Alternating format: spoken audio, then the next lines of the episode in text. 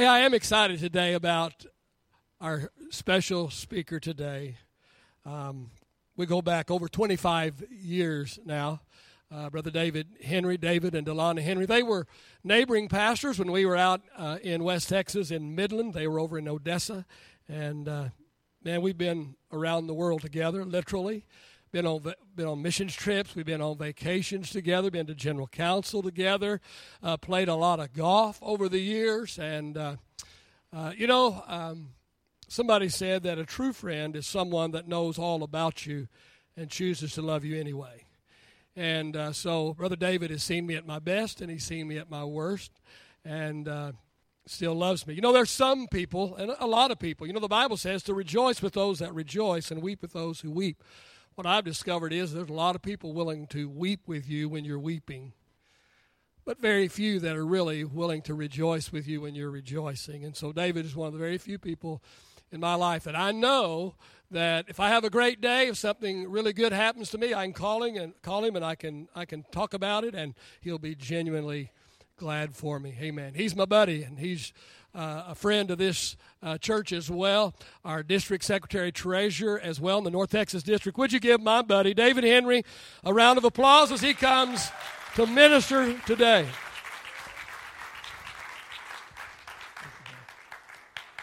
It's good to see you today. It's an honor to be with you today. How, many of you love Pastor Mike and Don Benson?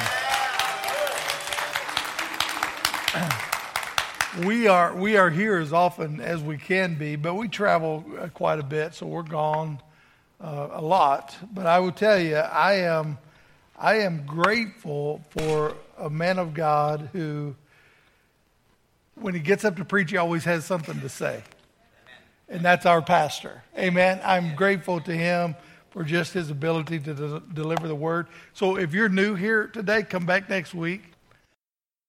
Stand with me if you would as we as we kind of dig into scripture this morning we're going to look in the book of first john chapter 4 verse 9 through 10 and uh, we're going to just kind of dig into the word of god this morning. I love this portion of scripture.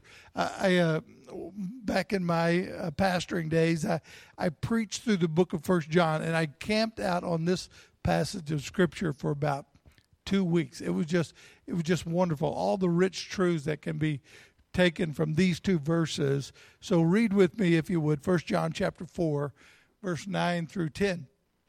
In this, the love of God was manifested, or literally made known toward us. In this, the love of God was made known toward us, that God has sent his only begotten Son into the world, that we might live through him. In this is love not that we loved God, but that He loved us and sent His Son to be the propitiation, or literally satisfaction for God's anger for our sins. And this is love. Not that we love God, but that He loved us and sent His Son to die for us. Let's pray this morning. Father, I love you today. And I'm grateful, God, for your great blessing in our life. And Lord, I just thank you. Father, I thank you for this great gift of your Son that you have given to us. Holy Spirit, thank you for revealing that truth to us. And this morning, God, I pray your anointing rest upon uh, everything that's said and done in this house this morning. In the name of Jesus, we pray. And everyone said, Amen. Thank you. You can be seated again. God bless you for honoring the reading of, of God's Word. Um, uh, listen, I, what these kids, uh, the message of of their songs and all of those things uh, prove to us once again that Jesus is, in fact, the reason for the season. Amen. Uh, that, that's why we are we're here. He he came to manifest to make known God's truth. He came to manifest the Father. He came to expose myths about God. Jesus is the reason for the season. It's not about jingle bells. It's about Jesus. It's it's not about sin. It's about a Savior, and that's why we celebrate uh, Christmas. A, a, lot of times we see holiday movies, and uh, in fact, how many of you saw It's a Wonderful Life last night? For the 11 millionth time, I sat through It's a Wonderful Life. A lot of times we see holiday movies, and God sends an angel to tell somebody some special message. The truth is, God did not send an angel, He did not send a prophet, He did not send His assistant, He did not send a representative, He came Himself to live, to die, to be resurrected the third day, that we could be forgiven for our sins. So I got two points for you this morning. Number one, Jesus came to express the love of God. So here's here's the truth. We know that Jesus is the reason for the season, but there's a deeper truth that I want to point out to you this morning. Not only is Jesus the reason for the season, but you were the reason for the season. You are why Jesus came. You are why he died. You are why he rose again the third day. I am the reason for the season. He came for your benefit. We would not be celebrating Christmas at this time of year if you did not need to know what Jesus Christ came to bring. He came to help us so that we could understand Him and know how much He loves Him. At Christmas time, we spend so much effort trying to buy the perfect present for somebody, right? I mean, we can spend literally hours shopping, unless you're a guy. And then it's uh, Dollar General on Christmas Eve, looking for that last possible gift. You know, we're but we're always looking for the perfect presence. The best expression of love is not your presence, not the gifts that you give them, but your presence. Amen. But your presence, people want to see your attention. They want to know that you love them. They want you to be there with them. And God didn't just send a present and say, I want you to know that I love you. He came Himself to show us that He loves us. I heard about this guy once who was telling his girlfriend, Baby, I'd die for you. And she said, You always say it, but you never do it. it's one thing to say you love someone, it's another thing to show it. God did, didn't say to us that He loved us, but He He showed us. God God showed us how much He loves us by sending His Son into the world that we might have eternal life through Him. This is real love. That God sent His Son as a sacrifice to take away our sin. God God loved the world so much He sent His Son. And when you think about the great love songs of our culture, uh, the truth is they're not about love at all. In fact, uh, they're more about lust. They're more about self gratification. They're, they're about, I need you. That's not love, that's, that's neediness. Uh, there, I can't live without you. That's called codependency love is not about getting, love is about giving. And Jesus gave us, God so loved the world that he gave. So most folks don't understand what real love is is about. Uh, we received a wedding invitation once, and I'm I'm not making this up. It's true. This is what the invitation said. We're all a little weird and life is a little weird. And when we find someone whose weirdness is compatible with ours, we join up with them and fall into a mutual weirdness. That weirdness is what we call love. I give that marriage 15 months. It's not going to make it very long. Love is not about your weirdness and my weirdness and us being weird together. Love is about sacrifice.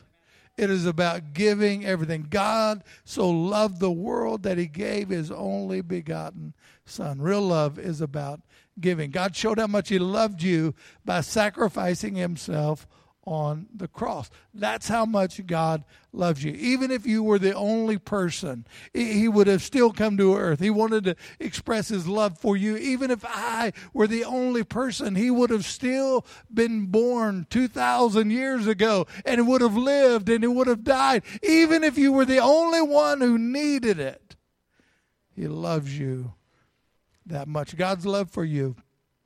You probably have never thought about it in this way, but actually it's four dimensional. God's love for you. In Ephesians chapter 3, the Living Bible says this May you be able to feel and understand how long, how wide, how deep, and how high God's love really is, and to experience this love for yourself.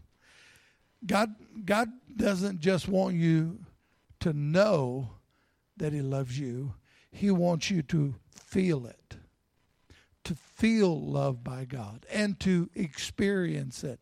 And I can assure you, once you know, once you've experienced, once you've tasted the real love of God, it will change your life. It will change everything about you. It will change how you respond to people. It will change how you treat people. It will change how you look out, how, how, your outlook towards life. It will change everything there is to know about you. Well, here, first of all, God's love is long.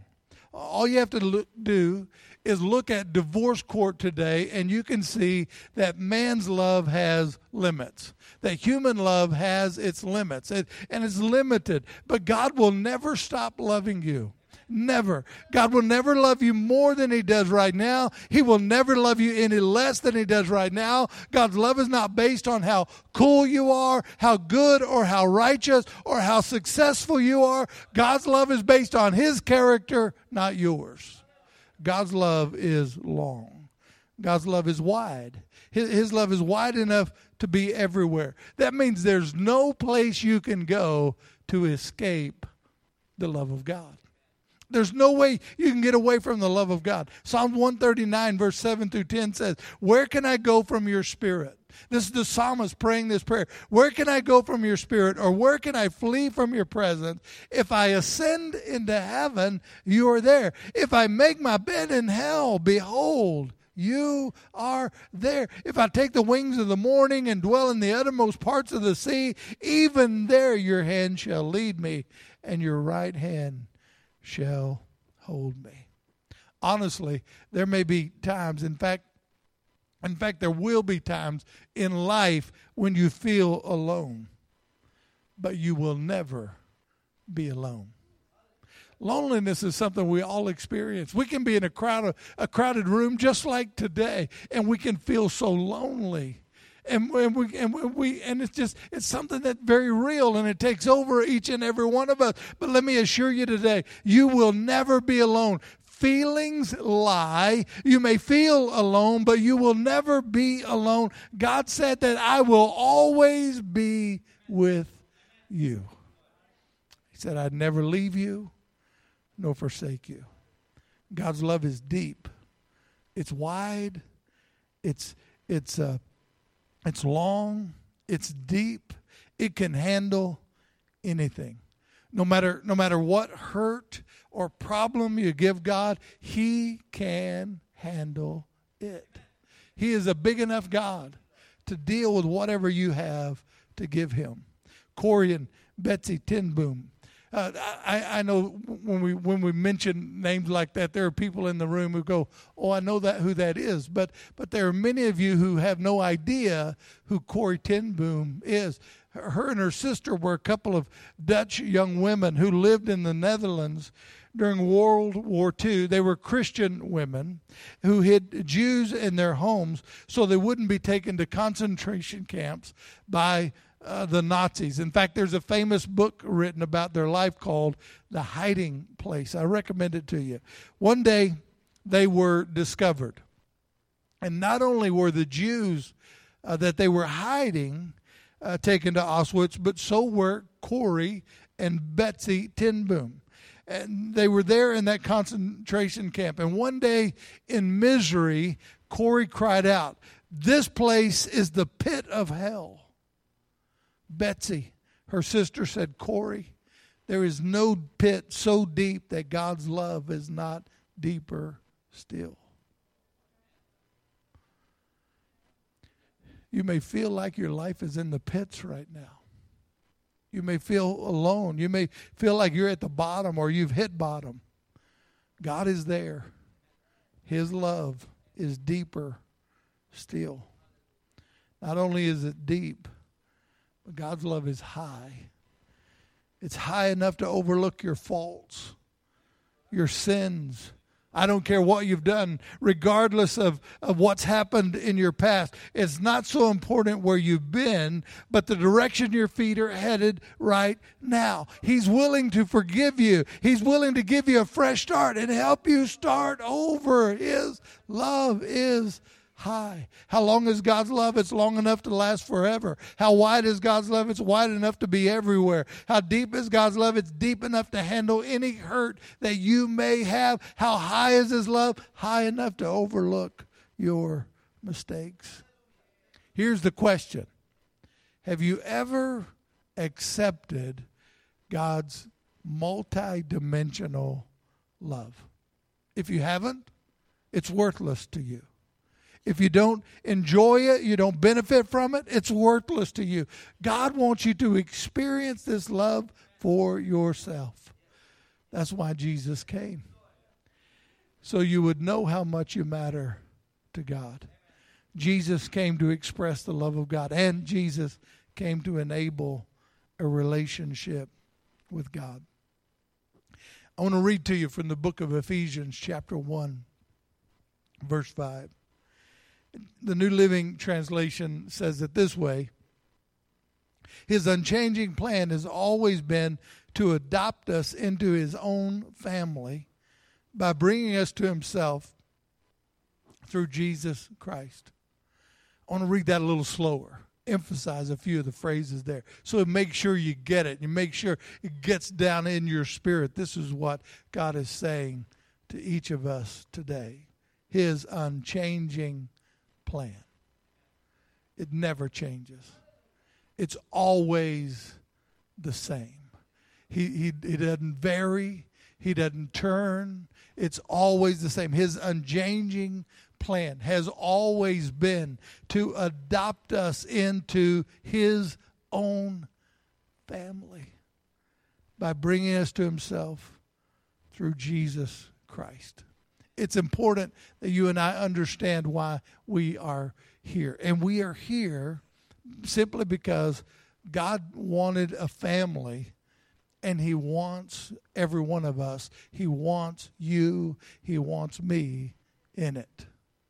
He wanted a family and He wants every one of us in it. If God didn't want you alive, you wouldn't have been born. You, you wouldn't even be here. You, you are not an accident. Listen to me. I don't care whether your parents planned you or not, God planned you. He planned your very existence. There are no accidental babies. God planned you. God says you were made to last forever. Make no mistake about it. One day your heart is going to stop, but that's not going to be the end of you you're going to go on forever and forever. You're going to spend far more on that side of death than this side. You get 60, 70, maybe 80 years here on this planet. But we're going to spend trillions and trillions and trillions of years on the other side. God wants to make sure you're there with Him. He, he wants to make sure you're in the family and there with him. 60, 70, maybe 90 years. I had a guy in my, my church in San Angelo when I was pastoring there, Bill. He was 93 at the time. He's now 96 and still still going strong. I, I used to ask him every Sunday morning, "How you doing today, Bill?" His response was always, "I'm vertical." And that's good enough for me. So it doesn't it doesn't matter how long. In fact, I heard on the radio the other day that the person who's going to live to be 150 has already been born. I don't know if that's true, but let's say you get to live 150 years on this side. It's still only a small fraction of the time that's going to be spent on the other side. Trillions and trillions of years in eternity. God made you to love you. That's the whole purpose. That's why you are alive. God created you simply so He could love you and He could bring you into His family. And then God wants a relationship with you. He, he, wants you to get to know Him now so you can spend eternity with Him in heaven. I'm convinced that life is preparation for eternity and this life isn't going to last, but that one is. And God has done everything possible so that you can get to know Him. Even coming to earth Himself, He took the initiative. He said, I love you and I know everything about you, and I still love you. Romans chapter 5, verse 11 says this So now we can rejoice in our wonderful new relationship with God, all because what our Lord Jesus Christ has done for us in making us friends of God. I know we used to sing the song, I am a friend of God, but it's true because of what Jesus has done for us. Not only does God want you in his family, he wants you to be his he wants you to be his friend. The creator of the universe would even care about me or you and would want me or you as a friend is mind-boggling. But he does. He wants to be our friends. So we got to we we have to have a relationship with him. A few a few years ago, no, many years ago, I found Alana. We dated. I got to know her. We fell in love. But that wasn't enough to have a relationship, right? In fact, one day I stood up in front of a bunch of people and said two words that changed my life I do. How many of you said those two words in front of a group of people? The rest of my life, I'm working out the implication of the meaning of those words. I had no clue what I was doing then. Now I have a little clearer understanding of what I'm doing. But I you know, in fact she has to remind me you did. I did? Yes. You promised. So my question this morning is have you ever said I do to Jesus? Have you ever accepted his offer of a relationship with him? I'm going to tell you my story. It, it's frankly a little bit embarrassing for me to admit this to you, but it's my story, so I'm going to I'm going to just share it with you. When my my wife and I dated in high school, we're high school sweethearts, so we've been married about 10 years. Actually 38 years, 39 years.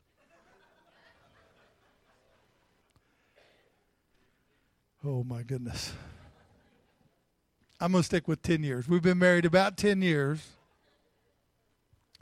We we were we were high school sweethearts and honestly she was born saved. I mean, she had just always served Jesus. Her family was the kind of family that went to church every time the doors were open. You know what kind of a family I'm talking about? They were there always. So if I saw her on Sunday, I went to church. I went for the girl. That's why I was in church. Some of you are still there. I went for the girl. Here's the part I want you to get. For two and a half years, I went to church with her and never started a relationship with Jesus. I know what it's like to come into a church and sit week after week after week, hearing the message, hearing altar calls, and thinking everything's okay. I know what it's like to sit there time and time and time again and never responding to an altar call. If that's you this morning, I want to talk to you for a second. Jesus has a way of bringing such conviction on our life that we've got to make it right. I remember we'd we'd been married about six months, and I came in, and um, she was getting ready to go to church. It was Sunday night, and uh, I said, "Are you going?" She said, "Yes." I said, "If you'll give me a few minutes, I'll get ready and go with you." She said, "Okay." We'd been married six months, and our and uh, really, my life was headed in such a downhill fashion. I can't. I, I just. I can't explain it to you. It was just. It was just. I was going to hell. So I go to church that night, and the pastor gives an altar call. I knew it was for me. And I thought, well, I know I know I should respond. But I'll I'll wait till I get home and I'll talk to Delana about it. And then the thought hit me, what if you don't make it home? I got up, grabbed my friend by the hand, drug him down to the altar with me, and met Jesus that night. And can I, can I tell you something? Something changed in me. It, it, it, was a marked difference in my life when I said I do to Jesus, when I promised to commit my life to Him and know that He was committed to me as well. Something happened in my life, and I was forever changed because of the love of God. Jesus is talking to you this morning, and He said, Yes, I want to know you. Yes, I want to be your friend. Yes, I want to be a part of your family. Yes, I need to help you. Jesus is speaking to you this morning.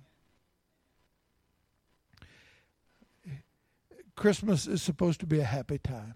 In fact, we say Merry Christmas. But honestly, the truth is, it's a difficult time for a lot of people. For many people, the Christmas season is a painful season. It brings up all kinds of unresolved relationships, unrealistic expectations. Sometimes it brings up unfulfilled dreams. Sometimes it reminds us of painful loneliness or even hurtful or discouraging or heartbreaking memories. Some of you, this Christmas is the first Christmas that you have a, loved one who's spending their first Christmas in heaven and you miss them. And it's painful. The Bible says this God is close to the brokenhearted, and He saves those who are crushed in spirit. If you're feeling down, crushed in spirit, if you feel that your heart is breaking, it is during those times when the tears are coming down your face that God is closest to you. And He's saying, I love you, and I have a plan and I have a purpose for your life.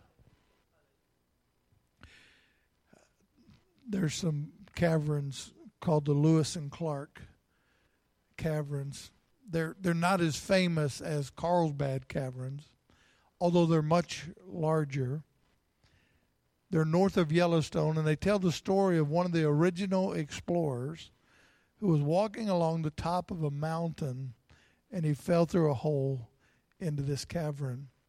And he was stuck in total darkness or almost total darkness for over a week. He cried out daily, Help me, help me, so hoping that somebody would hear his voice and figure out that he was down there. Sure enough, a guy came along one time and heard his faint sound and looked around, found the hole, dug him out, and that's how they found this giant cavern. They ask him the question How did you hold on to hope day after day in the, to- in the dark, the total dark? And he said this He said, There was one little pinhole ray of light that was coming through, and I just kept focused on that ray of light. Jesus is that ray of light for us today. Don't miss the purpose of Christmas. Don't miss the reason for the season. Yes, it's about Jesus, but more importantly, it's about you today. Can I pray for you this morning? Father, I come in the name of Jesus today.